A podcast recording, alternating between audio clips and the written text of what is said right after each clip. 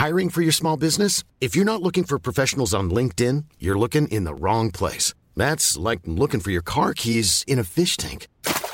LinkedIn helps you hire professionals you can't find anywhere else, even those who aren't actively searching for a new job but might be open to the perfect role. In a given month, over 70% of LinkedIn users don't even visit other leading job sites. So start looking in the right place. With LinkedIn, you can hire professionals like a professional. Post your free job on linkedin.com/people slash people today.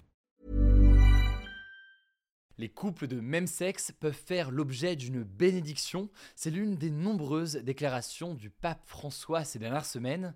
Alors, ces prises de parole sur ce sujet, mais aussi en soutien aux migrants ou encore sur le climat, font vivement réagir et peuvent étonner certains. Alors, est-on en train d'assister à une révolution de l'Église catholique par le pape François? Si oui, quelle forme prend-elle? Salut, c'est Hugo, j'espère que vous allez bien. Un sujet différent aujourd'hui, mais qui, vous allez le voir, est très intéressant. On est parti ensemble pour une nouvelle plongée dans l'actualité du jour en une dizaine de minutes. Bon déjà pour qu'on ait un petit peu le contexte, qui est le pape François? D'où vient-il? Bon déjà son vrai nom c'est Jorge Mario Bergoglio, j'ai un petit doute sur la prononciation. Ses deux parents sont d'origine italienne mais il est né et a toujours vécu en Argentine.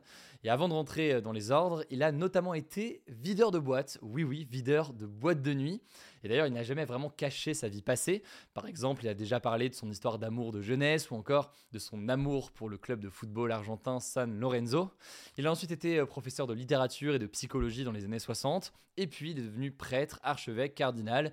Il a été ensuite nommé pape en 2013 pour prendre la succession euh, de Benoît XVI et devenir donc eh bien, le chef de l'Église catholique. Et depuis, le moins qu'on puisse dire, c'est que le pape François n'a cessé de bousculer l'Église catholique, et ce notamment autour de trois axes qu'on peut résumer comme ça. Le premier axe de chamboulement important qu'on peut noter, c'est peut-être pas le plus passionnant vu comme ça, mais c'est quand même un des plus importants, c'est des questions de gouvernance et de fonctionnement de l'Église catholique. Le pape François veut notamment une Église davantage démocratique et décentralisée, autrement dit donc où le pouvoir n'est pas concentré sur quelques personnes. Et l'une des révolutions qu'on peut noter, elle concerne ce que l'on appelle la synode des évêques, qui a démarré ce mercredi et qui se réunit tous les 3 à 4 ans depuis des dizaines d'années. Alors la synode des évêques, ça ne parle pas forcément à tout le monde, mais c'est en fait une assemblée consultative qui est composée de 450 membres et qui débattent à huis clos pendant un mois sur de nombreux sujets, et donc typiquement sur des sujets de société comme l'union des couples homosexuels. Et bien là-dessus, le pape François a annoncé que parmi ces 450 membres, il y aurait plus seulement des hommes d'église, mais aussi des laïcs, donc des personnes qui n'ont pas de métier religieux. Il y a également des femmes qui peuvent à terme bénéficier de nouvelles responsabilités et même d'un statut de diacre. Donc le diacre, c'est les personnes qui assistent le dirigeant d'une église et qui sont euh, responsables de certaines activités. Bref, je vous la fais courte, mais il y a une question d'intégration de laïcs et d'intégration aussi des femmes progressivement, on va dire, au sein de l'organisation. Autre élément qu'on peut noter, le pape réfléchirait à discuter du célibat des prêtres et donc pourquoi pas permettre à des hommes mariés de devenir prêtres alors que l'Église catholique l'interdit aujourd'hui. Et enfin, le pape François a aussi renforcé plusieurs mesures juridiques pour lutter contre les abus sexuels commis au sein de l'Église catholique par des prêtres sur des enfants notamment.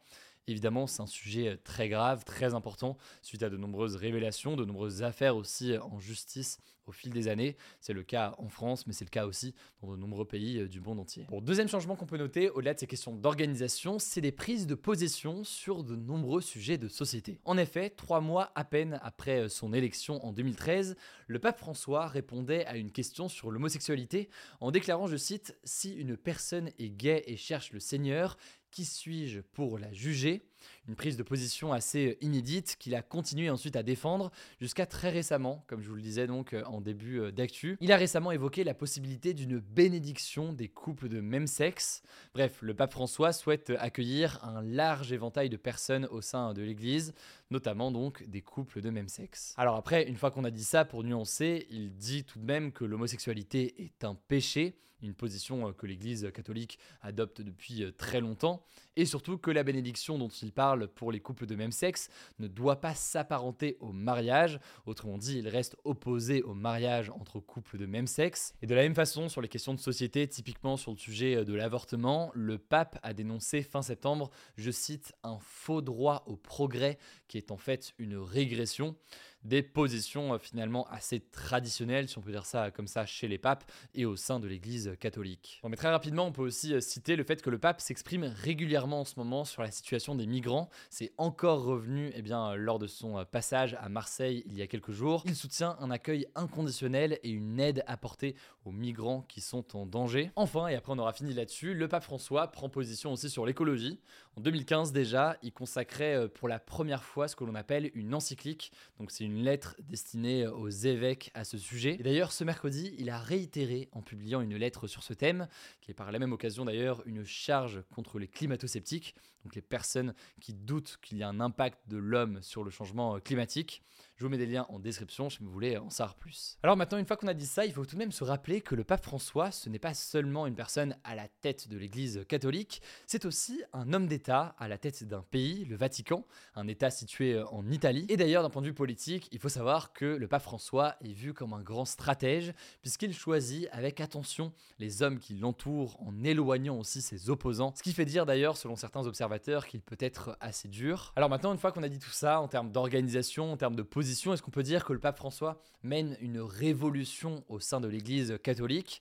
Eh Bien certains estiment que oui, d'autres estiment que certes, il y a des changements qui sont notables en termes d'organisation, mais que d'un point de vue des valeurs, c'est finalement assez cohérent avec les papes précédents. Il est progressiste sur certains sujets, comme l'écologie par exemple, mais toujours conservateur sur d'autres sujets. On l'a dit typiquement sur le sujet de l'avortement. En tout cas, ce qui est sûr, c'est qu'au sein de l'Église catholique, ces prises de position font énormément débat et sont beaucoup discutées ça me semblait donc intéressant, y compris quelques jours après le passage du pape François à Marseille, de faire un petit point donc sur euh, eh bien, son positionnement sur tous ces sujets-là. En effet, c'est évidemment une personnalité, une personne qui a une influence importante. Je vous laisse avec Léa pour les actualités en bref, et je reviens juste après. Merci Hugo et bonjour à tous. Première actu, les soldats français vont amorcer leur retrait du Niger, un pays d'Afrique de l'Ouest, dans la semaine. En fait, début août, les militaires qui ont pris le pouvoir par la force fin juillet et dont la France ne reconnaît pas la légitimité avaient qualifié d'illégale la présence des soldats français déployés au Niger dans le cadre de la lutte contre les djihadistes au Sahel. Ces dernières semaines, plusieurs manifestations demandaient leur départ et fin septembre, Emmanuel Macron avait finalement annoncé que les 1500 soldats français présents dans le pays partiraient progressivement d'ici à la fin de l'année. Deuxième actu, pour lutter contre les punaises de lit, il y aura un grand nettoyage de printemps avant les Jeux Olympiques de Paris de 2024. C'est ce qu'a annoncé le ministre délégué chargé des Transports Clément Beaune ce mercredi sur France 5. Alors concrètement, les transports publics, notamment en Ile-de-France, seront traités et nettoyés encore plus que d'habitude pour s'assurer de l'absence de punaises de lit. Le ministre a expliqué vouloir éviter qu'il y ait de la mauvaise publicité qui pourrait gâcher les JO, alors que les médias étrangers relaient ce problème depuis plusieurs jours. Troisième actu, des images montrant des pratiques violentes et illégales dans un élevage intensif de cochons de la Marne ont été dévoilées par l'association de défense des animaux L214. Ces images ont été tournées entre mai et septembre 2023. On y voit des porcelets castrés à vif ou dont la queue est coupée sans anesthésie ni médicaments pour atténuer leur douleur, ce qui est interdit en France. La vidéo montre aussi que les porcelets les plus faibles, donc les moins rentables, sont tués la tête fracassée au sol. Leurs cadavres sont parfois dévorés par des chats. L'association L214 a donc porté plainte ce mercredi pour sévices graves et mauvais traitements sur animaux. Quatrième actu, la température moyenne dans le monde depuis janvier 2023 est 1,4 degré plus chaude qu'à l'ère pré-industrielle donc entre 1850 et 1900. C'est ce qu'a annoncé ce jeudi le service sur le changement climatique de l'Observatoire Copernicus. Concrètement, ça veut donc dire qu'on se rapproche de plus en plus de la limite fixée par l'accord de Paris, qui vise à limiter l'augmentation de la température à 1,5 degré au-dessus des niveaux pré-industriels. D'ailleurs, toujours selon l'Observatoire, septembre 2023 a été, je cite, le mois de septembre le plus chaud jamais enregistré au niveau mondial, battant le record précédent de 2020 avec une marge extraordinaire. Cinquième actu à Taïwan, une île au large de la Chine, le typhon Koinu, qui touche le pays depuis ce jeudi, a provoqué les rafales les plus puissantes jamais enregistrées sur Terre. Selon les services météo du territoire, les rafales de vent ont atteint plus de 340 km par heure. Pour le moment, la catastrophe a fait de nombreux dégâts et plus de 190 blessés, mais aucune personne n'est décédée. Alors, par mesure de précaution, plus de 200 vols internationaux et intérieurs ont été annulés et 3000 personnes ont aussi été évacuées des régions montagneuses avant l'arrivée du typhon.